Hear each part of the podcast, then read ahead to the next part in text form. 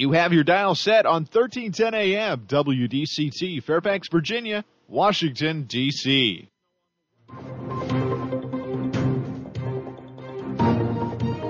워싱턴과 미국, 그리고 세계의 흐름을 짚어보는 라디오 워싱턴의 시사 토크쇼. 워싱턴 전망대.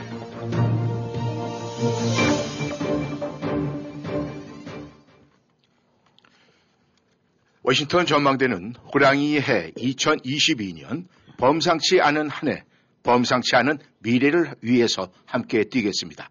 희망을 설계하는 전문가들의 은행 뱅크 오브 호프가 지원합니다. 네, 1월 6일 목요일 워싱턴 전망대 시작합니다.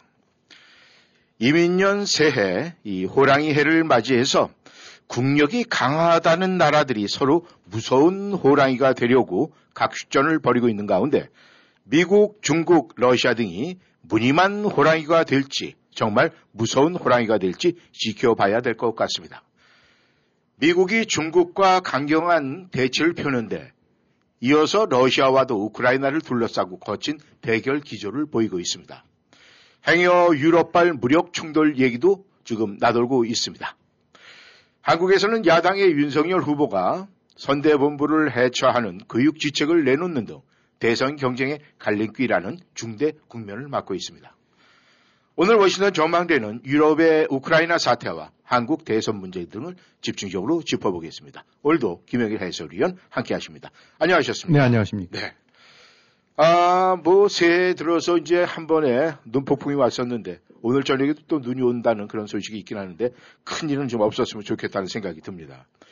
지금 뭐 서로 뭐 국방력이 최고다 하는 나라들이 정말 자기네들이 무서운 호랑이다. 뭐 이렇게 아, 서로 뭐 그 자리를 욕심을 내고 있는데 지금 러시아와 지금 우크라이나 문제가 지금 굉장히 지금 아, 화두로 떠오르고 있습니다. 네. 근데 우크라이나 문제 왜 이렇게 지금 진행이 되고 왜 이렇게 지금 이 세계에서 시선을 집중하고 있는 겁니까?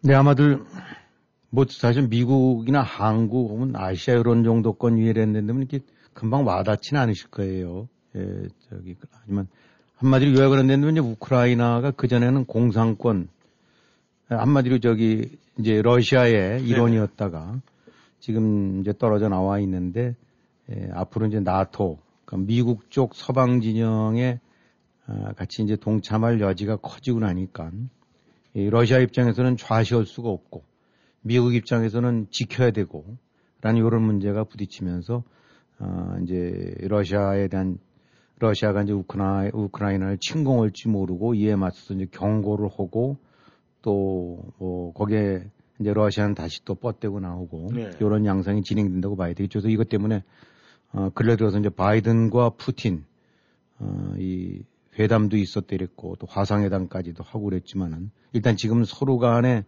아, 최대로 목소리를 높이면서 어, 함부로 굴지 마라. 그러면 다친다.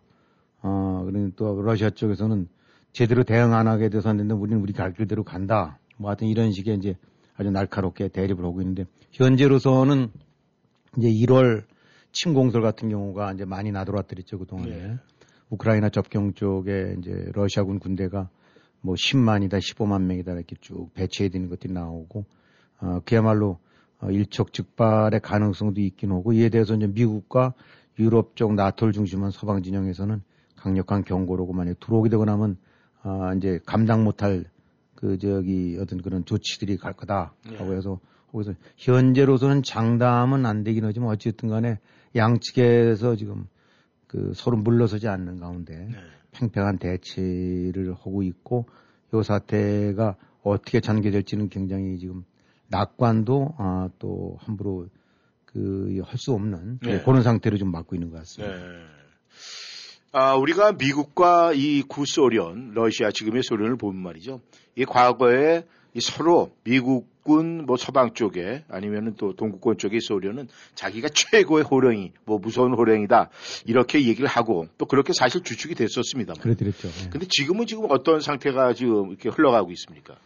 네, 일단 아시다시피 이제 지금 러시아 구소련, 네. 아, 우리, 우리가 말했던 냉전 시대 때 아, 두 개의 축으로서 각각의 이제 그양 진영의 어, 대표자로서 네. 아니면 이제 리더로서 막강한 그 어떤 장악력들을 가지고 있었더랬죠. 네. 그래서 미국을 중심으로 한 이제 북대서양 조약기구 나토, 이제 유럽국들이 다 주축이 되어 있습니다만은 그다음에 이제 구소련, 소련에서 이제 바르샤바 조약기구라고 그래갖고 WTO가 역시 또 이제 동구권, 우리가 말하는 동구권 유럽 국가들 중심으로 해서 네. 서로 간의 예, 동서 진영이 이제 강력하게 대치를 하고 있었더랬죠. 그래갖고 그야말로 이제 두 나라는 냉전을 펼치는 세력권에서 두 나라 다 이제 종주국이었더랬어요. 네. 그랬다 지금 이제 러시아가 몰락을 하게 된 거죠. 아, 다 떨어져 나가고. 그래서 지금 현재 아, 판세로 본다라고 했는데 그러면은 이 사실은 아, 이참 그 천 뭐라고 그래야 될까 이 그냥 격세지감이라고 해야 될까 아, 상전벽해가 돼 버렸는데 네. 이 유럽에서 지금 이제 중국과 미국이 대립이 되면서 가장 큰 어, 이제 국제 어떤 무대 그 다음에 외교 안보 무대에서 이제 각축을 벌이고 있지만은 네. 이 사실 우리가 말했던 냉전 우리가 얘기했던 거는 그 당시만 해도 완전히 소련 소련이 그, 그 맞상대 아니었습니까? 그렇죠. 그래서 이제 일단 그 나토랑 바르샤바 조약 기구를 보게 되고 나면 어떻게 판세가 이제 변해왔나 하면 나토가 먼저 창설이 됐어요. 2차 대전이 끝난 직후에 예. 이 어쨌든 그 당시 이제 소련군이 그다음에 동구 지역 동구 저 지역들 중심으로 해갖고 막강하게 배치돼 있고 나니까 이제 이 서방 측 유럽 국가들 입장에서는 굉장히 불안하니까 네. 그래서 이제 이런저런 연합할 저걸 얘기를 하다가 이제 1949년도에 나토라는 것이 이제 창설이 됐습니다. 네. 그러면서 그때 됐을 때는 어떤 식으로 하냐면 만약에 우리 동맹 중에서 한 나라라도 소련이든 이런 데서 침략을 당하게 되거나 하면 네. 우리 가맹들 전체가 음. 우리에 대한 공격으로 간주해서 한꺼번에 힘을 합쳐서 막는다. 예. 근데 이제 보통 우리 6.25 때 봤지만은 어느 나라가 어느 나라를 침공하고 그랬을 때 유엔이 이제 참전하고 어떤 결정을 내릴 때는 소위 유엔의 안전보장이사의 결의 같은 것이 필요한 절차를 밟아야 됐었거든요. 예, 그렇죠. 근데 이제 이 나토 동맹은 다릅니다. 그러니까 유엔 안보리와 관계없이 네. 즉각 우리는 한 몸이기 때문에 음. 맞대응한다라는 거니까 아주 강력한 동맹이죠. 음. 그래서 이제 처음 만들어졌던 것이 미국이 주축이 됐고 영국이라든가 프랑스, 캐나다, 이탈리아 네. 또뭐 작은 나라들이지만 룩셈부르크, 네덜란드 이런 데까지 음. 해갖고 12개국 음. 노르웨이, 아이슬란드, 포르투갈 이런 데까지 포함해서 12개국이 이제 처음에 나토에 시작을 예, 할때 예. 가입을 했어요. 그 이후로 이제 하나씩 하나씩 더 들어왔죠. 음. 어, 이뭐 터키도 들어왔고 그리스도 들어왔고 이제 서독, 음. 어, 이제 독일 쪽이 예. 그때 이제 동독 서독으로 갈라져 예, 예. 있었으니까. 그다음에 또 스페인도 들어오고 그래갖고 음. 점점 점점 늘어나서 2013년쯤에는 이게 이제 28개국이 됐다가 지금은 이제 30개국으로 늘었는데 예. 여기서 이제 우리가 주목해야 될 부분은 이 과거 이제 나토 나토랑 바르샤바 조약기구가 이제 처음 창설이 될 때 바르샤바 조약기구는 조금 뒤에 됐었더랬어요. 예. 이 서독이 혹시 이제 그전에 2차 대전식으로 재무장할지 모른다라고 음. 해서 소련이 아마도 우리도 나름대로 블록을 형성해야 되겠다 연합군을. 예. 그래갖고 이제 몇 년 뒤죠. 1955년인가에 예. 이 폴란드의 이제 바르샤바에서 음. 아, 거기서 일종의 이제 군사 동맹 조약 기구죠. 예. 그리고 여기에는 이제 소련이 제일 종주국이고 폴란드, 동독, 헝가리, 예. 루마니아, 불가리아, 알바니아, 체코스로바키아 예. 이렇게 여덟 나라가 음. 그러니까 열두 나라에 대항해서 이제 여덟 나라가 창설이 된 겁니다. 예. 근데 여기서 이제 중요한 건 뭐냐면은 그렇게 12개국, 8개국 때 대립할 때만 해도 그야말로 팽팽했었죠. 음. 그 당시에는 초기에는 특히 어, 바르샤바 조약기구 쪽이 소련군인 것이 워낙 막강했기 때문에 예. 전체 병력이라든가 군사력 규모에 있어서도 어, 결코 뒤지지 않는 음. 막강한 걸 하고 있었더랬어요. 네. 그래서 특히 이제 소련 쪽은 일종의 이제 통합사령부가 설치돼갖고 음. 바르샤바 조약기국은 통합 그 사령부가 설치돼서 그 소련이 그 회- 회원국들, 그러니까 뭐 동독이든 체코스로바키아든 그런데 그 자국 군대를 주둔할 수 있는 주둔권을 인정을 했어요. 음. 그러니까 뭐 사실은 어떻게 보면 이제 예하 군사력에 대한 일종의 이제 비슷하게 그 속령 속국처럼 음. 비슷한 게 된 거죠. 동맹 강화를 목적으로 했지만은 네. 우리가 얘기했던 이제 그 위성국, 새들라이트, 음. 그러니까 소련이라는 태양을 중심으로 빙빙 돌고 있는 지구나 뭐 이런 것처럼 예. 일종의 이제 그런 위성국들이었죠. 예, 이런 식으로 해서 서로 이제 맞대결을 하다가 이게 이제 점점 점점 아, 쪼그라든 것이 이제 바로 이게 이제 러시아, 이제 소련의 붕괴와 더불어서 이제 이 바르샤바 조약기구가 완전히 와해가 됐습니다. 그래갖고 이 1999년도 같은 경우에 헝가리, 폴란드, 체코 예. 이게 다 위성국들이었거든요. 예, 예. 그렇죠. 동국권들. 네. 세 나라가 또 떨궈져 나왔고 또 그 뒤에는 이제 발트, 뭐 라트비아, 리투니아 이런 데 삼국. 그 다음에 루마니아, 불가리아. 예. 그다음에 맨 나중엔 알바니아까지. 음. 그래갖고 나토는 아, 전체적으로 30개국이 됐어요. 예. 근데 즉 러시아를 이렇게 저 옹이오면서 서유럽 쪽에 대처하고 있던 나라들 네네. 거기들이 다 나토로 편입을 해버리게 된 거죠. 음. 그러니까 결국은 아 소련이 붕괴되면서 소련 즉 지금 러시아든 입장으로 봐서는 그야말로 그 자기를 외곽에서 보호하고 있던 일종의 완충지대 역할을 하고 있었던 네. 애들이 전부 아, 거꾸로 서방권으로 편입되고 음. 어, 그렇게 되고 나면 이제 단순하게 이 그거로 끝나는 것이 아니라 이 나토 동맹들인 일종의 이제 군사 동맹으로서 네. 여러 가지 군사 주둔이라든가 무기 배치 이런 데 부분에 있어서 이제 이것이 동진을 하는 꼴이 되는 거죠. 러시아 쪽으로. 음. 그전에는 동일옥국이라는 위성국들의 완충지대가 있었는데 네. 이게 없어지고 나서 바로 국경을 맞대는 시기 되고 나니까. 음. 그러다 보니까 이제 소련 입장으로 봐서는 안전판 입술이 싹 다 없어져 버리는 식으로 곧장 이가 실어버리는 이런 상황을 오랫동안 맞아온 거죠. 네. 그러니까 이제 미국 중심으로 봐갖고는 당연하다고 할 수 있는데 소련, 러시아 중심으로 봐갖고 이게 사실 몇십 년 동안에 황당한 일이 벌어진 거죠. 네. 그런데다 이제 우크라이나가 네. 우크라이나 사실은 이제 소련의 영토에서 구분된 그렇죠. 분할된 건데 네. 이게 바로 또 국경을 접하고 있단 말입니다. 네. 이렇게 되니까 아, 이 우크라이나까지 만약에 나토로 오게 된다는데 그러면 그야말로 그건 또 더 큰 치명타가 되고 음. 거기에 또 이제 흑해로 연결되는 아, 창구도 있고 그러다 보니까 러시아 입장으로 봐갖고는 더 이상 좌시할 수 없는 사실 그런 상황이 됐어요. 네. 굉장히 지금 위기를 맞고 있는 거죠. 그렇다면 결국은 이 나토가 이제 뭐 처음 시작할 때는 그렇게 뭐 크지 않았다고 생각할지라도 지금 점점점 이 규모가 커지면서 무서운 호랑이가 돼가고 있다는 얘기인데 그 호랑이가 바로 뭐 턱밑까지 와 있으니까 이 러시아에서는 가만히 있을 수는 없을 것 같은데 그렇다면 지금 현재 지금 정확하게 분석을 하면은 나토하고 이 바르샤바하고의 이 판세는 지금 뭐 어떻게 뭐 아직까지는 뭐 뭐 몇 프로 몇 프로 백중지대다 뭐 이렇게 좀 구분이 되겠습니까? 네, 그러니까 이제 지금 말씀드린 대로 이제 바르샤바 조약 기구는 해체가 돼 버렸으니까 네. 이제 사실은 이제 존재가 없습니다. 거기 있던 나라들이 다 나토로 편입돼 버린 거니까. 어. 그래서 이제는 나토, 그러니까 미국을 주축으로 한 나토와 러시아만 남아 있는 네. 상태다 보니까 한때는 이제 나토 저 러- 바르샤바 조약 기구 같은 경우에는 그 군대만 해도 400만 명이 넘는 정도로 압도를 하고 있을 때랬는데 네. 지금 이제 러시아 군대만 남아 있는 거예요. 음. 그래서 지금 현재 아, 그 나토의 군대를 대략 합치게 된다면 한 350만 명쯤이 되나 봐요. 이제 예를 들어서 군인 수가. 군인 수요. 예. 네. 근데 여기는 이제 미국의 군인이 뭐 상당수가 이제 차지하고 있고 네. 그다음에 이제 유럽 국들인데 근데 러시아는 이 뭐 단순하게 군인 수만 병력 수만 갖고 얘기하는 겁니다. 이제 77만 명이라니까 어떻게 보면 한 5분의 1밖에 안 음. 되는 수준이에요. 좀 많이 상전벽해가 됐죠. 네. 또그 다음에 이른바 이제 여러 가지 그 전 군사력 비교 때 쓰는 이제 전차수 뭐 이런 거는 이제 나토 쪽이 한 만여 대 가까이 되는데 9천 몇백 대 되는데 네. 러시아는 한 2,500대 조금 넘는 거 그것도 한 4분의 1밖에 안 되고 음. 그 다음에 공군 전투기라든가 예.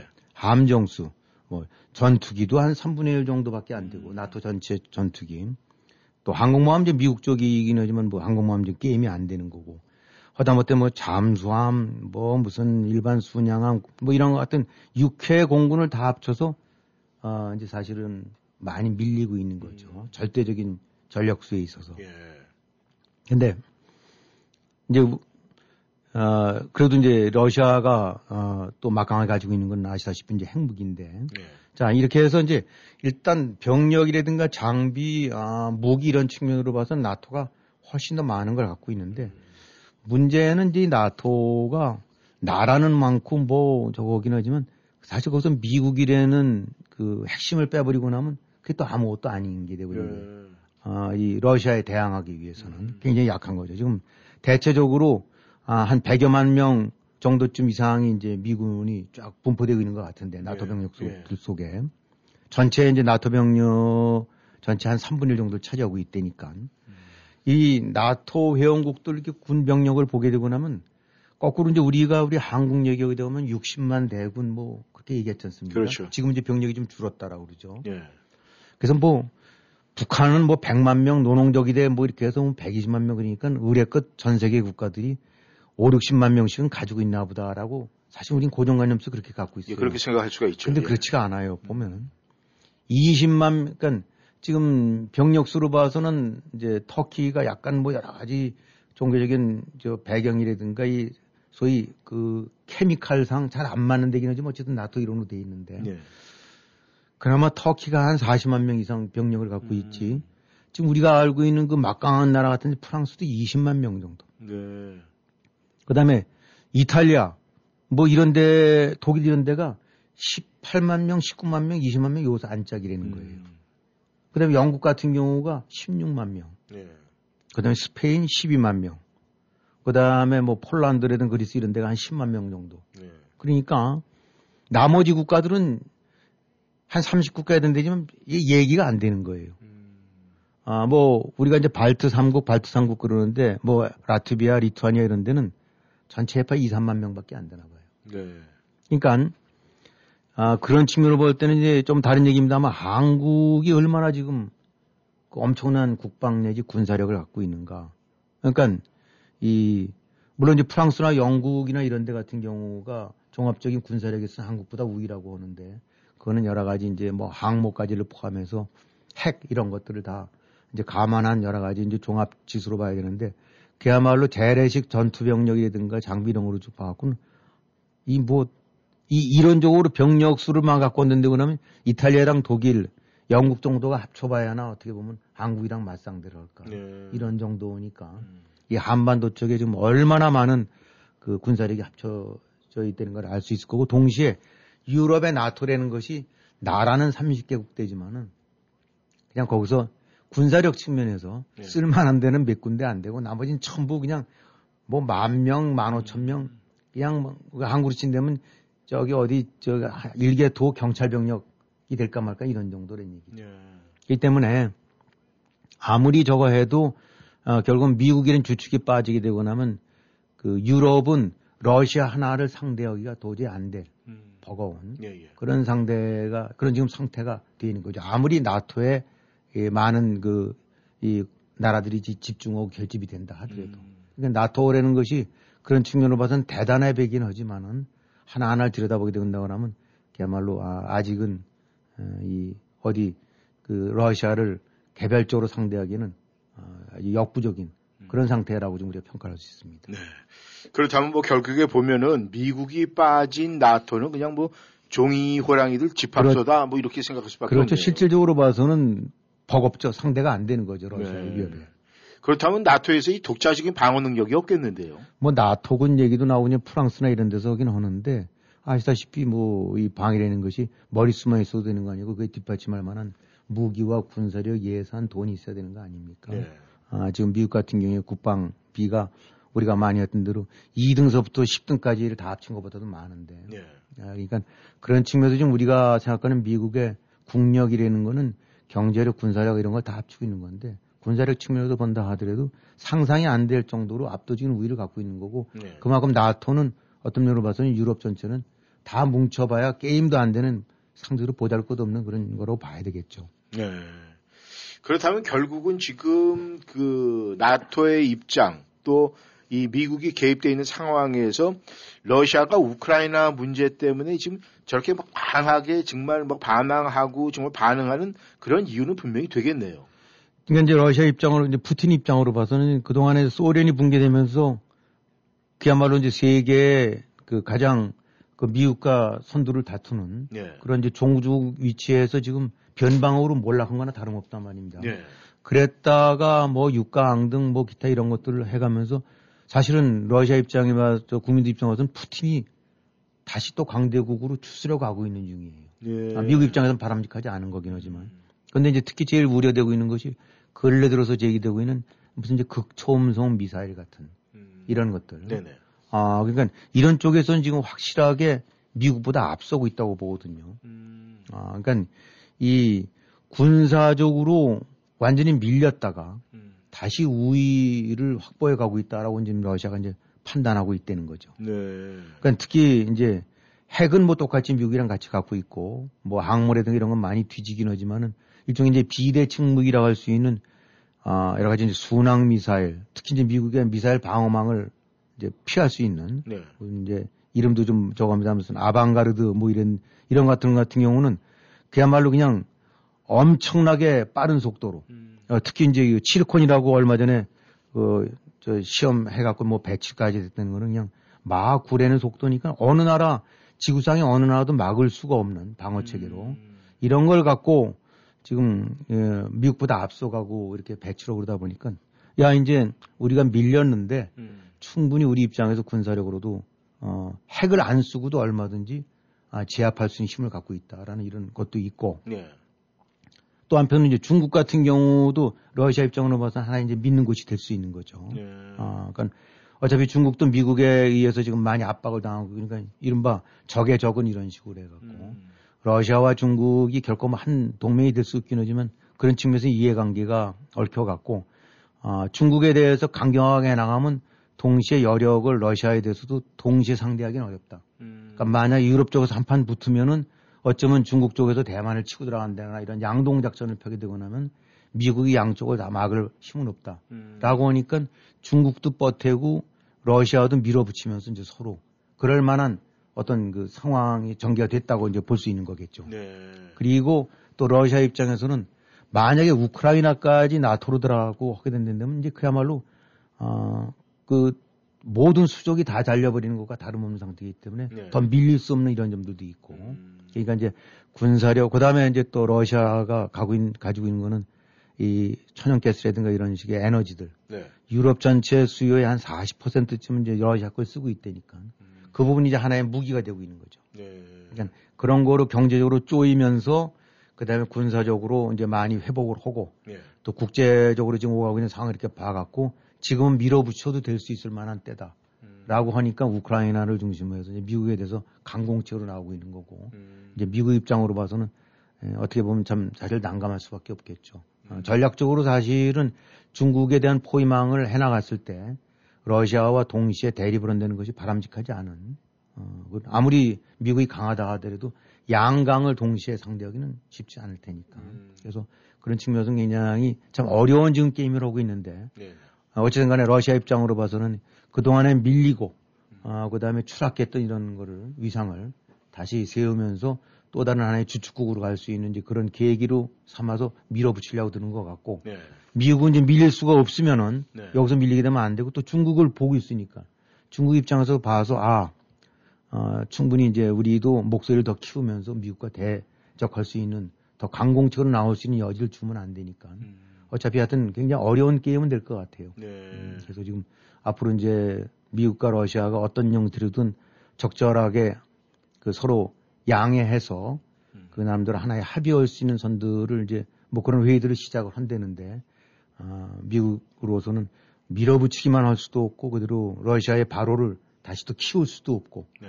또 중국 같은 경우 의식 안 할 수도 없고 음. 지금 러시아와 중국 같은 경우는 지난 한 5년 사이에 푸틴이랑 시진핑이 한 거의 한 30여 차례 가까이 정상회담을 했다니까 음. 이번 거를 계기로 해서 자기들끼리 또 어, 전략적인 동맹을 맺어가는 거니까 음. 그런 측면에서 이제 해법 풀기가 간단치는 않을 것 같습니다. 네. 어, 말씀하신 대로 보면은 그 양면 작전 뭐 이렇게 생각해 볼 수가 있는데 만약에 이 러시아에서 우크라이나 침공을 했다. 근데 미국이 강력하게 그쪽으로 만약에 집결이 된다 이러면은 중국에서 이 대만을 이 뭐 공격할 가능성도 배제할 수는 없다 이런 말씀이시죠. 그러니까 전략적으로 뭐 그렇게 현실화된다기보다는 네. 어, 얼마든지 어, 이제 사실은 만약에 유럽 일대에서 무력 충돌까지 빚어진다고 한다고 그러면은 네. 그야말로 미국의 상당수 전력이 그걸로 향해야 될 거 아니겠습니까? 예. 그럼 태평양 쪽에 어, 지금 아무런 일이 없을 때는 그야말로 몇 개의 항모 같은 경우가 떠갖고 음. 어, 그쪽을 커버해 가면서 중국의 군사력을 저지시킬 수 있지만 그거를 동시에 그 양쪽 양동 작전이 전개됐을 때는 당연히 군사로 쉽지는 않겠죠. 음. 그러니까 바로 이런 여지들을 감안해 갖고 움직이는 거니까 음. 음, 굉장히 어, 어려운 어, 지금 난제라고 봐야 될 것 같습니다. 미국 네. 정부에서. 이 겉으로 볼 땐 굉장히 강한 메시지를 미국에서 내보내는 거 있는 것 같은데 그 안을 들여다 보니까 굉장히 또 심사숙고해야 될 부분이 굉장히 많이 있는 것 같습니다. 그렇겠죠. 예. 예. 네, 여러분께서는 워싱턴 전망대 지금 함께 하고 계십니다. 전하는 말씀 듣고 다시 돌아오겠습니다. 억울한 교통사고 당하셨습니까? 음주운전 심각한 교통위반 티켓을 받으셨습니까? 32년간 교통사고를 전문으로 처리해온 마우리와스 변호사가 풍부한 경험 바탕으로 여러 번 문제를 해결해드립니다. 한인사회의 명성 높은 마우리 와츠 변호사에게 믿고 맡기십시오. 최선을 다해 책임지고 도와드리겠습니다. 무료 상담이 필요한 분들께서는 계속해서 필요한 만큼 성심성의껏 상담해드립니다. 703-256-8797, 703-256-8797. 너 너무 예뻐졌다. 성형했니? 페어팩스 기우미 치과에서 치아 교정했잖아. 치아 교정만 했는데도 너무 예뻐졌는데? 버지니아 유일한 master provider인 기우미 치과에서 하는 Fast Brace. 몰라? 치아 교정을 단 3, 4개월 만에 교정하는 획기적인 교정 기법이래. 지금 선착순 30명에 한해서 20% 디스카운트도 하고 있어. 그래? 그럼 우리 아이들도 빨리 데려가야겠네. 신경치료 등 일반 치료도 30년 경력의 기우미 치과라면 믿고 맡기실 수 있습니다. 703-273-2545, 273-2545. 반갑습니다. 메디케어 상담과 가입을 무료로 도와드리는 김남수입니다. 1957년생들과 65세가 지나서 직장에서 은퇴하시는 분들 메디케어 보험 상담은 김남수와 함께 703-256-0300 703-256-0300 1957년생들의 메디케어 보험 상담은 김남수와 함께 703-256-0300 703-256-0300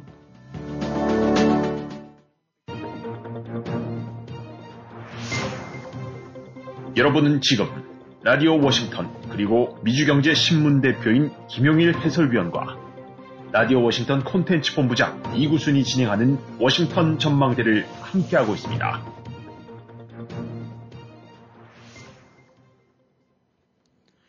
전하는 말씀 듣고 다시 돌아왔습니다. 이 대한민국 땅덩어리에서 머리가 복잡하고 어수선한 거는 이해가 되겠는데 이 태평양 건너 저희까지 머리가 아파야 되는 그 이유에 대해서 참으로 우리가 궁금할 수밖에 없습니다. 이 한국의 대선 쪽으로 눈을 좀 돌려보겠습니다. 이 윤석열 후보 그 선대 본부가 해체가 됐어요. 그런데 이것이 그냥 뭐 만들어졌다 해체하는 뭐 이렇게 있을 수도 있다 이렇게 생각할 수가 있는데 이것이 어떻게 보면은 이번 대선에 미치는 영향이 있을 것 같은데 이 김 의원님 이 어떻게 봐야 되겠습니까? 네, 뭐, 저, 그저께 이제 해체가 됐죠. 어, 한 400여 명 넘는 규모였다니까, 뭐, 본인들 얘기도, 이제 메모드급이었다가, 네. 일단, 그냥, 그냥 콩가루 저 집안처럼 김종인, 뭐, 이준석, 그냥 서로 말 당기고 밀고 딴소리들 하다가, 결국은 일단은 해체, 그리고 뭐, 새로 이제 출발하겠다라고 네. 이제 했는데, 그러면서 이제 그 뒤이어서 김종인 위원장이 나가고, 그 다음에 이제 이준석 대표도 튕겨 나가는 것 같다가 이제 서울 시간으로 보면 이제 지금 한밤중인데 네. 몇 시간 전에 뭐 다시도 이제 다시 한번 더 잘해보자 음. 어, 라고 해갖고 그 새 출발을 하겠다라고 해서 이제 그 가까스로 뭔가 이제 모양새는 갖춘 것 같아요. 네. 음, 슬림형으로 해서 이제 다 줄여서 새 출발한다고 그랬는데 어, 이뭐 선대본부라는 것이 필요에 따라서는 뭐 선거 앞두고도 며칠 앞두고도 뭐 얼마인지 계속 조직은 바꿔갈 수 있는 일종의 이제 임시 조직이나 다름없으니까 음. 그래서 그러긴 하지만 어, 흔히 있을 수 있는 일은 아니죠. 지금 한 두어 달여 정도밖에 안 남아갖고 네. 예, 어떻게 보면 매끄럽게 돌아가도 항상 돌발 예측 못할 상황들이 많은 것이 선거인데 네. 그 속에서 일사불란하게 움직여도 쉽지 않아요. 사실은 한 두 달여 가까이를 그냥 아, 이리저리 콩복듯이 하다가 아, 한 두 달 남겨놓고 일단 지금까지 조직이 없던 거로 음. 그 다음에 또 새로 짜자라고 하는데 이참 어쩔 수 없는 선택 내지 귀결이긴 하지만은 네. 아, 이 큰, 건- 큰 사건이고 어떻게 보면 큰 문제라고 할 수 있겠죠. 네. 아, 그게 뭐 여러 가지 이유가 있긴 합니다만 어쨌든 선대본부라는 거는 그 일종의 정치꾼들 이권을 바라보고 움직이는 정치꾼들의 집합소거든요. 네. 예, 뭐 그건 이들이 이제 꽤 많이 꿰일 수밖에 없는 건데 네. 지금 이제 규모가 어, 당연히 크고 그 속에서 끊임없는 여러 가지 형태의 직선 그다음에 뭐 직계 그다음에 반계 개선 이런 것들이 되고 수많은 이제 위원장 무슨 상임 공동 총괄 뭐 이런 식들이 오가고 그러다 보니까 아이 그야말로 그냥 집합소가 돼 버렸어요 여기서 네. 어, 어떻게든 정말 와서는 불가피한 거긴 하지만 이제 권력을 쫓는 그런 이제 분합이들 네. 이제 모인 꼴이 돼 버렸는데 네. 이러다 보니까 뭐 이런저런 결정이라든가 의논 같은 것들이 그냥 맴돌기도 오고 뭐 끊임없이 저 그러니까 배가 산으로 가는 격들이 많았었더랬죠. 네. 어쨌든 중요한 거는 지난 두 달간을 봤을 때 네. 어, 돌이켜 본다고 하면은 뭔가 통일된 메시지, 정리된 어떤 그 어떤 저 정책이라든가 음. 방향 이런 것들이라기보다는 끊임없이 그 자리에 누굴 부르고 내치고 다시 또 된다 안 된다 아니, 뭐 이런 그냥 그 설왕설래하다 끝난 것 같아요. 음. 이 여기 이제 과거에는 돈까지 끼어들게 되고 나면 그야말로 이제 복마전이었대랬죠. 네. 어, 근데 돈까지 지금 뭐 그런 얘기는 안 나오긴 합니다만은 어쩔 수 없는 점이 있긴 하지만 이 한국 대통령 선거라는 건 어느 나라든 대통령이라는 것은 다 권력을 다 이제 막강 권력을 쥐게 되는 건데 특히 한국 대통령 같은 경우도 보게 되고 나면은 그야말로 그냥 완전히 승자 독식이거든요. 네. all or nothing이니까 음.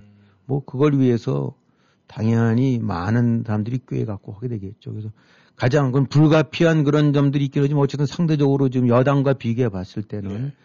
어, 그야말로 난리 분탕질을 치면서 허송세월을 했죠. 그러다가 결국은 아, 이제 다시 재정비를 한다고 출발을 했는데 어떻게 될지는 앞으로 많이 지켜봐야 될 것 같으네요. 네. 그렇다면은 그 야당의 이 선대본부 뭐 우리가 보면은 뭐 그냥 일반적으로 그냥 난리가 났다 이렇게 표현하는 게 아주 어, 간단하고 또 쉽게 받아들일 수 있을 것 같습니다. 그런데 여기에는 보면은 뭐 그 김정인이라는 사람에 대한 이야기도 뭐 많이 나오고 또 이준석 젊은 대표에 대한 이야기도 나오고 있는데 이 문제는 우리가 본질을 정확하게 좀 파악하고 가는 게 중요하지 않을까 생각을 하는데 말이죠. 그렇죠. 예. 그렇다면 김 의원님이 생각하실 때 이 선대인 난리의 본질은 좀 어떻게 보십니까? 근데 이제 뭐 조직 규모 비대하다 뭐 이런 식으로 해서 누가 들어와서 또 누구는 된다 안 된다 이런 거가 여러 가지 나오고 그 과정 속에서 뭐 후보한테 이제 뭐 기분 나쁜 표현을 썼다 또 튕겨져 나갔다 이런 얘기를 하고 그러는데 네. 물론 그런 하나한 것들이 다 그 야당 선대위가 정상적으로 가동되는데 마이너스 요인이 됐을 거는 틀림이 없을 거라고 봅니다. 하지만은 가장 핵심적인 본질이라고 해야 될까? 그거는 어 사실은 어, 후보 본인에 있다라고 봐야 되겠죠. 네. 이런 류의 분탕 내지 난리 오고 그냥 저 법석 떨고 콩가루 집안처럼 했던 부분들은 여긴 물론 이제 그립이 세다고 하는 독선적이라고 하는 이제 김종인의 사람도 있고 또 이 당 대표긴 하지만은 보통 예, 이제 고정관념이라든가 이제 이런 기성층 입장으로 봐서는 풋내기처럼 저 보이는 이제 이준석 대표라는 사람이 튀고 이런 부분들도 네. 부각은 됐었더랬는데 이 이제 그럼 방법론상으로 봐서는 여러 가지 이제 그 지적하는 문제는 맞다 하더라도 방법론상으로 봐서는 눈에 거스린 행동들을 많이 한 거 같은 경우도 맞죠 이준석 네. 대표 같은 경우가 근데 이 우리가 이제 미국 대통령을 자리를 두고 얘기할 때 이제 마지막 공은 아 이 바로 여기서 멈춘다 백악관 그 이제 대통령 집무실 그 책상에서 예, 예. 이제 그런 얘기에서 흔히 말해서 이제 볼이 이제 여기서 멈춘다고 하는데 선대위 또 대통령 후보가 되고 나면 모든 볼은 스탑스는 후보 앞에서 멈추는 거예요. 네. 아, 결국은 후보가 전체를 아우르고 통제를 할 수 있어야 되고 컨트롤하면서 아울러야 되는 것이 바로 그러니까 당부터 당에서부터 대통령 노릇을 할 줄 알아야 되는 거거든요. 음. 나라의 대통령이 되기 전에 이제 그 여야라고 한다면 여당은 여당대로 야당은 야당대로 우선 당을 추스리고 아우를 수 있어야 돼요. 그거는 그렇게 주어 책무도 주어졌고 예. 당무에 대한 것도 실질적으로 맨날의 결정권은 후보한테 주는 거거든요. 네. 그런 점에서는 여러 가지 격가지라든가 문제점들도 있고 튀기도 그런 거고는 틀림이 없긴 하지만은 근본적으로는 윤석열 후보가 잘 못했던 얘기죠. 네. 음, 그걸 다 아우르지 못했던 얘기예요. 음. 그러니까 이, 에, 이 본질을 따져서 얘기한다면 그래서 다시 한번 말씀드린다 그러면 이 규모가 커서 그것도 뭐 비효율적인 점도 있고 그 뭐 배가 산으로 가는 식으로 좀 비, 이런 것들도 있었을 거예요. 예. 근데 규모가 적어서도 문제, 적을 때도 문제가 생길 수 있는 건데 규모가 선대본부장이 누구든 총괄이 누구든 상임이 누구든 누가든 사실 그게 본질은 아니고 후보가 제대로 딱 아, 뭔가 중심을 잡고 방향을 제시하고 추스리고 아우르고 할 수 있었는데 그러면 이런 거는 일어나지 않는다. 그래서 아, 뭐 본인이 이제 후보 자체가 얘기를 하면서 모든 것이 이제 과실이라고 얘기하는데 에, 그것은 비, 본인 입장에서 그렇게 얘기될 수밖에 없는 거고 네. 그리고 실제로도 그렇고 음.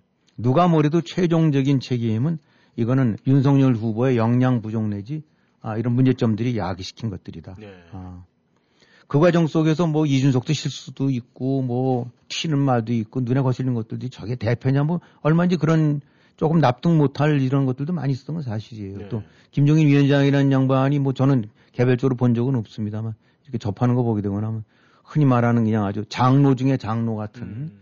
아 그런 뭐 여러 가지 경험도 많고 또 스타일도 그립이 강하고 그렇다니까 이러긴 한데 그 역시 다 음, 결국은 곁가지에 불과하다.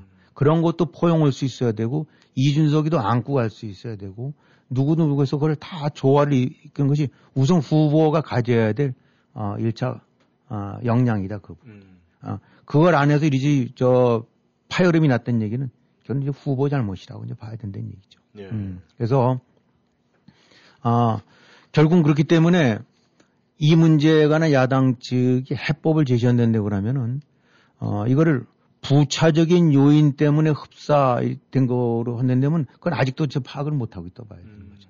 그러니까 꼬리 때문에 몸통이 흔들렸다라고 생각하돼서 꼬리를 자를 것 같으면은 그거는 잘못 보고 있다는 얘기죠. 네. 아, 야당 본부, 야당 후보의 지지가 흔들렸던 얘기는 그냥 후보 잘못이에요. 간단하게 얘기거든. 그냥 한마디로 얘기가 되고 나면. 예. 그러니까 후보가 총 책임을 져야 된다. 네. 몸통의 잘못이지 꼬리의 잘못이 없다고 하는 거지만 꼬리가 몸통의 잘못을 덮을 수는 없는 거다. 네. 그래서 앞으로 어떻게 되든 간에 규모 조직이 커지든 적어지든 단 10명이 간다 하더라도 그 조직의 규모나 이런 것이 문제가 아니라 후보가 잘해 나갈 수 있느냐, 바꿀 수 있느냐, 뭔가 부- 눈에, 국민 눈에 부합될 수 있느냐, 이런 거로 봐야 되기 때문에 선대위 문제의 본질 같은 경우는 자꾸 어딘가 외부적인 요소 돌리는 거는 거듭 말씀이지만 그 자체가 마이너스 요인인 건 맞긴 맞지만은 네. 그것이 본질은 아니다. 네. 아, 저는 그렇게 평가를 하고 싶습니다. 네.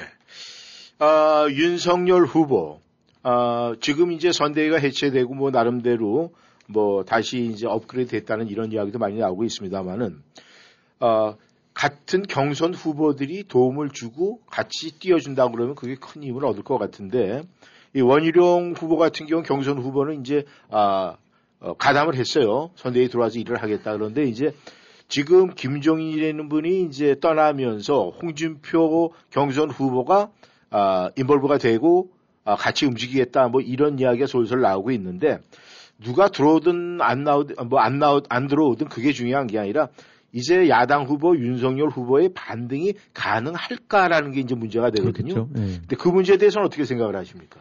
지금 저렇게 난리들 치고 나니까 뭐 아마들 다 신문이라든가 이제 이런 것, 저, 저 인터넷 같은 거 보셔서 더 잘 아실 겁니다. 지금 네. 그야말로 이제 이재명 후보 쪽으로 한 10%포인트 정도쯤 밀리고 있는 것도 많이 나오고 또 무엇보다도 이제 보게 되면 안철수 후보 같은 경우가 이제 상대적으로 여기서 반사이익을 얻어갖고 어, 치고 올라오고 있고 그 다음에 이제 가장 뭐 오늘 이렇게 나온 것들 보게 되고 나니까 이 만약에 이제 야당 쪽이 문제가 있어갖고 그 단일화를 해야 된다. 혼자로서는 안 되고. 라고 했을 땐 거꾸로 이제 안철수 후보가 아, 윤석열 후보를 앞서고 있는 것 같더라고요. 네.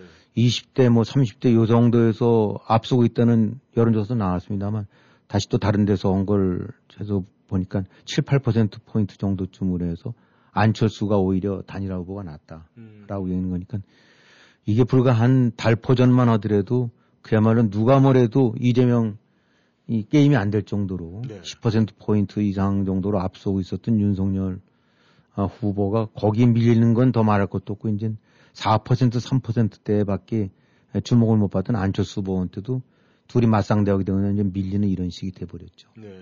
자 그래서 오늘 이제 이준석 뭐 대표랑 나타내 갖고 의원총회 때 뭐 의원들이 이, 이 대표 안 되겠다 당신 나가라라고 이제 사퇴 결의안 했다가 뭐 그럭저럭 다들 해서 다시 한번 뛰자라고 어 했다는 건데 이 지금 흐름이라는 건 선거 흐름이라는 건뭐 예, 지금 이제 바로 여기서 보여주듯이 이재명이 이렇게 뒤를 밀리다가 앞서가고 있고 또 윤석열이 배 대통령 다된듯 하다가 저렇게 완전히 밀려서 이제는 경우에 따라서는 안철수한테도 뒤질 수 있는 상황까지 되는 부분들이 잠깐 세거든요. 네.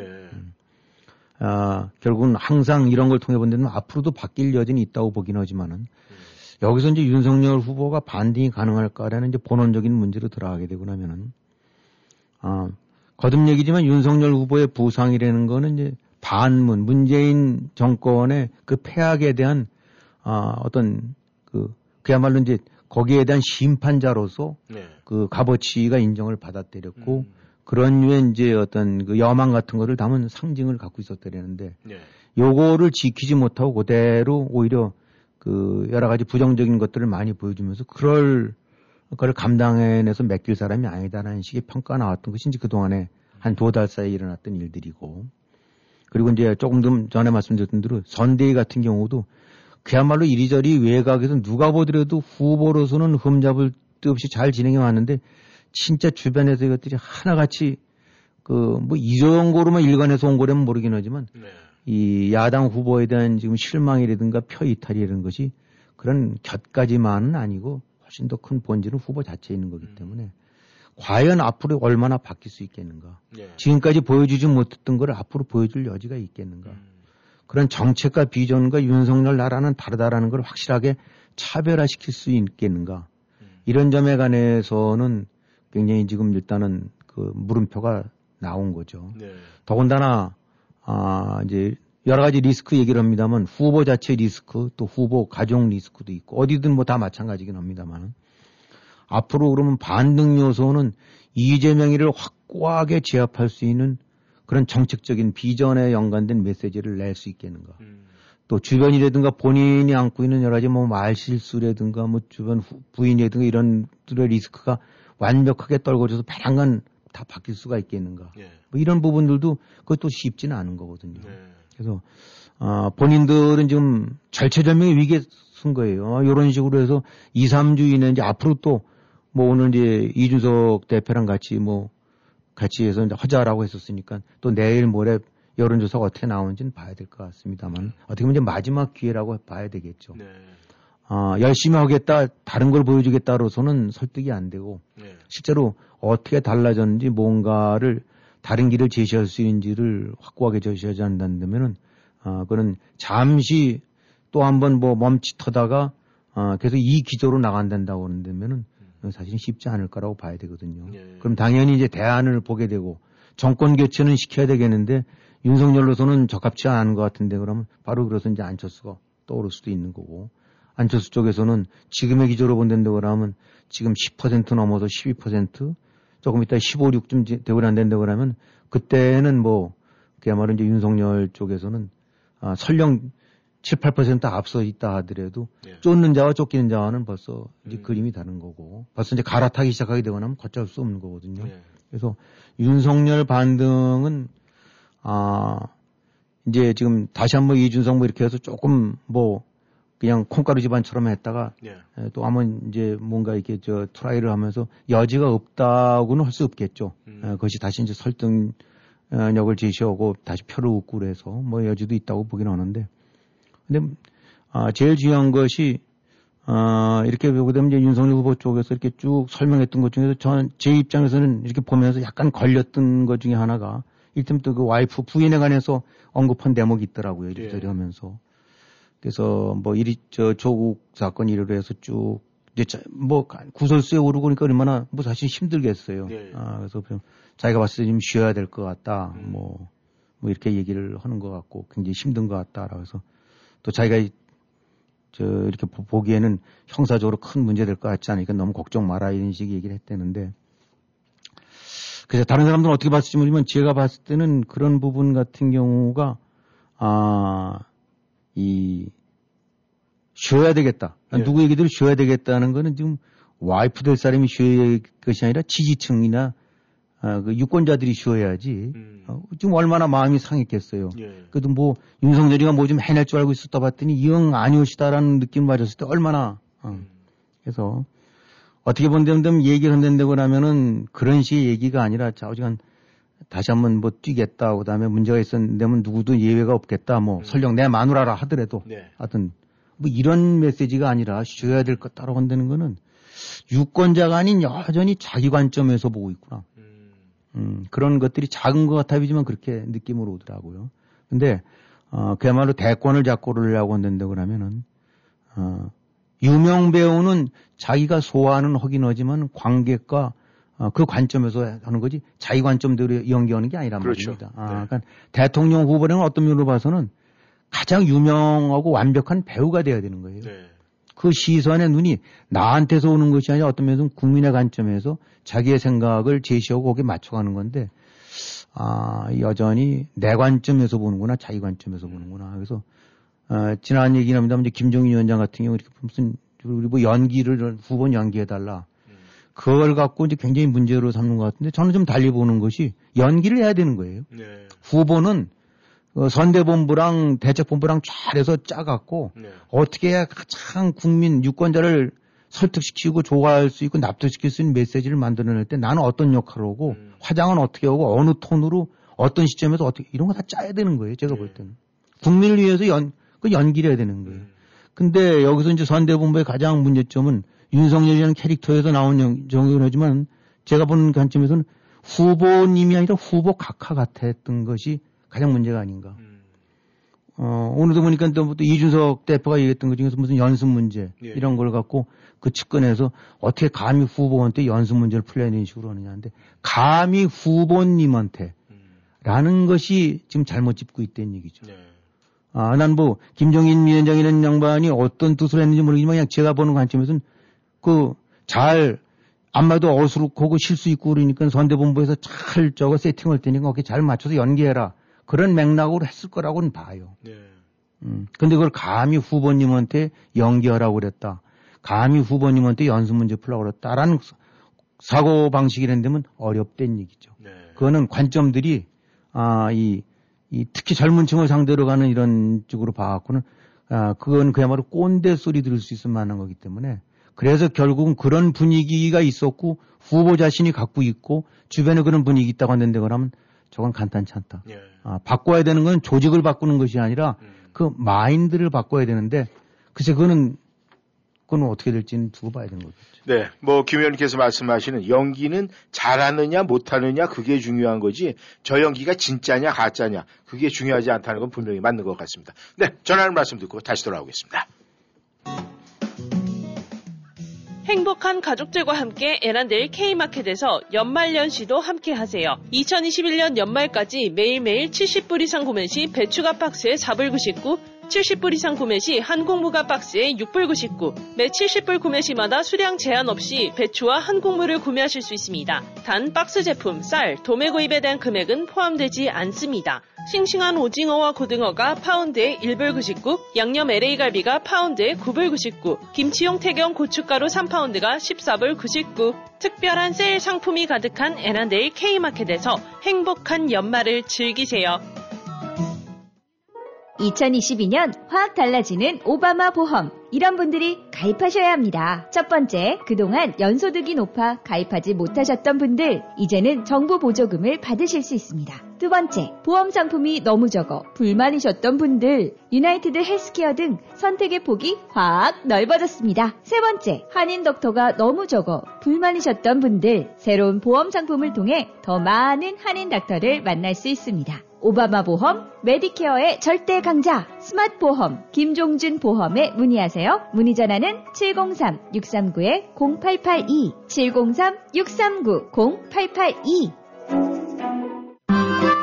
부동산 상담은 빠를수록 좋고 많이 할수록 유익합니다. 교포사회와 30년을 함께 해온 태평양 부동산은 역사와 전통으로 신뢰를 만들었습니다. 주택매매, 렌트, 관리와 commercial 거래까지 주저 마시고 무엇이든 문의하세요.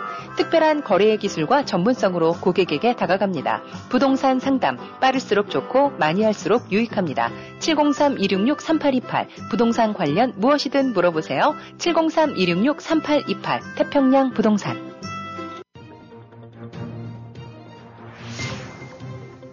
여러분은 지금 라디오 워싱턴 그리고 미주경제 신문 대표인 김용일 해설위원과 라디오 워싱턴 콘텐츠 본부장 이구순이 진행하는 워싱턴 전망대를 함께하고 있습니다.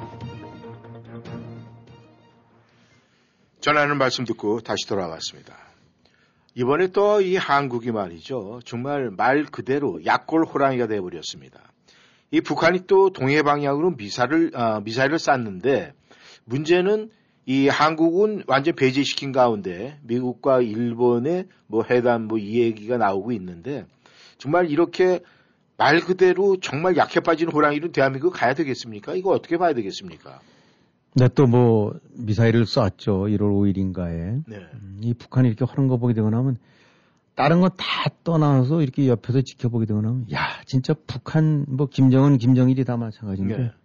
진짜 지 멋대로들 저렇게 허- 저런 나라도 있구나. 네. 여기는 모든 세계들이 뭐 크든 같은 간에 다 이렇게 서로 의식해가면서 조절하고 해가는데 네. 뭐 그를 어떤 속셈인지 모르긴 하지만 여하튼 옆에서 지켜보자면 진짜 자기 내키는 대로 멋대로 음. 그러면 또 거기에 맞춰서 아 저건 저래서 그랬나 보다 저건 저런 뜻일 거야라고 네. 해서 그 그러면서 봐서는 참 편하게 사는 나라 같아요.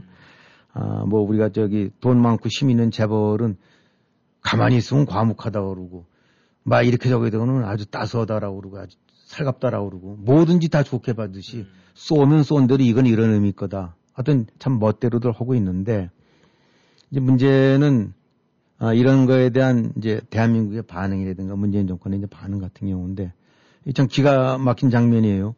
그거 하고 난 다음에 조금 뒤에 미사일 쏘고 난 다음에 조금 뒤에 뭐 한국에서 동해선 뭐 저 철도 건설 사업이 있었나 보죠. 네. 강릉에서 뭐 재진되는 구역 간에 아마 그 부분이 이제 얘기가 잘 되고 나면 나중에 저기 북한까지 올라가서 만주를 혹시 뭐 관통해 가면서 연결될 수 있는 그런 뭐 철도인가 본데 그러니까 한마디로 이제 평화를 상징하는 음. 뭐 남북한 철도 연결이 되는 뭐 예. 이런 거겠죠. 그래서 거기에 이제 대통령이 가갖고 또 다시 한반도 평화 뭐 대화의 끈을 놓쳐서는 안, 놔서는 안 된다 그러는데 이게 이것도 뭐 탁현민이 연출한 건지 모르긴 하지만 네. 이게 지금 맞는 개념이 맞는 쇼냐. 음. 바로 어 바로 직전에 이 대한민국의 안보를 위협할 수 있는 걸 멋대로 또 쏴댔는데 네. 그 세간에서 이런 방구 없이 뭐 청와대에서 문 열리긴 열렸다긴 하지만 뭐 흔히 말하면 그 이거 안보리 결의를 위반한 탄도 미사일인데 네. 이건 바로 한국의 그 그냥 목줄을 잴 수 있는 건데 거기에 관한 거 검다 쓰다 말 없이 가갖고 또 와서 그래도 우린 대화를 해야 된다. 이게 이게 지금 이게 대통령으로서 정부로서 이게 맞는 처신이냐.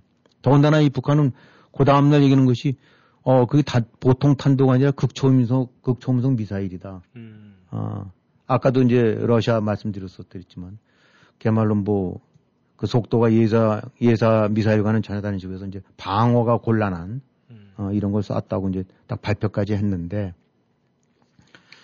이런 무력 도발을 해도 어 그거에 대해서 제재 오히려 일본 총리 같은 경우가 10일 걸, 저 문제가 있다고 나왔고 물론 당연히 미국은 유엔 안보리 제재를 위반한 거다라고 해서 경고를 하고 나왔고 네. 근데 정작 한국은 아무런 말이 없고 거꾸로 가서 어 그래도 대화는 해야 된다라는 식으로 하고 나니까. 뭐 이걸 두고 그동안에 뭐 한두 번이 아니라 이 문재인 정권의 이런 류의 태도에 관해서 끊임없이 지적을 오고 문제라는 것들을 얘기해 왔더랬지만은 지금 뭐 그야말로 요동도 뭐 일체 미동도 없이 그냥 그대로 가는 거 아닙니까? 네, 더군다나 이제 오늘 나온 거 보니까 그거 발사되고 난 다음에 곧장 미국이랑 일본 국무장관이랑 외무장관이 아마 전화 통화를 하면서 네. 저걸 했더라고요. 네. 그래서 그 자리에서는 이런저런 미사일까지 포함한 얘기, 그 다음에 인도 태평양이란 얘기, 하다못해 코로나 얘기까지 해가면서, 음.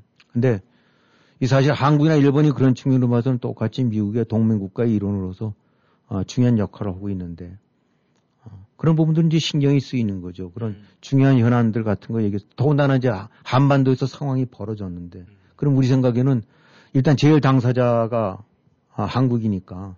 한국이랑 얘기해서 야 지금 북한 또 이런 저 도발을 하고 그러는데 뭐 얘기를 하고. 그다음에 일본이랑 얘기 뭐 이래도 늦지 않은 건데. 어 일체 보도해 보니까 한국과는 뭐 검다 수다 말이 없었던 것 같아요. 또 나는 그러면서 이제 일본 장관과는 그런 식으로 얘기를 하고. 거기서 뭐 발표된 얘기들 보게 되면 한미일과 연관된 것들 같은 경우는 언급이 없었다는 거예요. 그러니까 자 이런 부분들 본댄다고 그러면은 뭐 작은 것 같지만은 어려운 상황이나 저 시- 뭔가 상황이 벌어졌을 때 이제는 직접 논의 내지 사- 의논 내지 뭐 이런 대상에서 일단 제껴진 게 아니냐. 라는 그런 느낌을 안 가질 수가 없는 미면가 되거든요.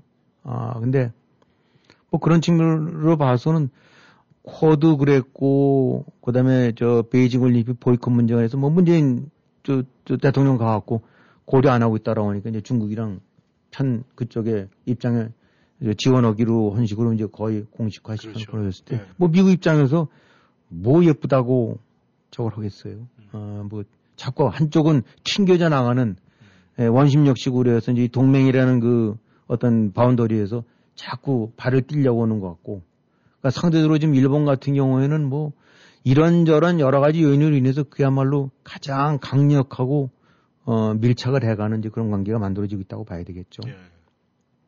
근데 이런 게 있어요. 지금 대화 하자는 거뭐 누구든지 얘기지만 그 대화 자체가 잘못됐다는 거 아니고 종전선언도 잘못됐다는 거 아니죠. 해결만 다 되고 나면은 또 대화로 해결해야지 그 전쟁에서 해결하면 당연히 안 되겠죠. 근데 그거에 맞추어서 지적할 건 지적하고 대응할 건 대응하고 그 방법론상으로 대화를 찾는 거랑 이런 류의 온갖 것 저기 도발을 그대로 어 그냥 당해가면서 그 이렇게 하는 것이 맞느냐? 어, 이게 뭐 우리가 흔히 말하면 뭐 왼쪽 왼쪽이든 오른쪽이든 뺨 맞으면 다른 쪽 뺨 내밀라 뭐 그렇게 해서 그런 인내와 대화를 가지면 된다일지 모르는데 그것도 연거푸 계속 뺨때기 때리고 있는데 계속 앉아서 뺨 내밀고 있는 거는 그거는 그건 버러지로밖에 안 비춰지죠. 예, 맞습니다. 어, 그래서 새 필두로 이제까지 문재인 정권 그래왔지만 또 다른 상황 전개되고 나면 어김없이 그 김정은의 굴종 오고 거기서 못 벗어나는 저런 모습을 보고 있고 이제 그런 것들이 하나씩 하나씩 어, 눈 밖에 나면서 서로 간에 균열이 되고 있는 것 같고 어, 아, 결국은 이 정권이 지금 취해온 이 노선들이 막판까지도 어, 계속 같은 기조로 이어지는 것 같아요. 점점 점점 어, 골이 더 깊어진다고 봐야 되겠죠. 네, 알겠습니다. 워싱턴 전망대 오늘은 여기까지입니다. 여러분께서는 우리가 생각해 볼 과제들이 참으로 많은 것 같습니다. 아, 김일우 해수연 수고하셨습니다. 네, 수고하셨습니다. 네, 저희는 여기서 인사를 드리겠습니다. 다음 시간에 다시 만나 뵙겠습니다. 안녕히 계십시오.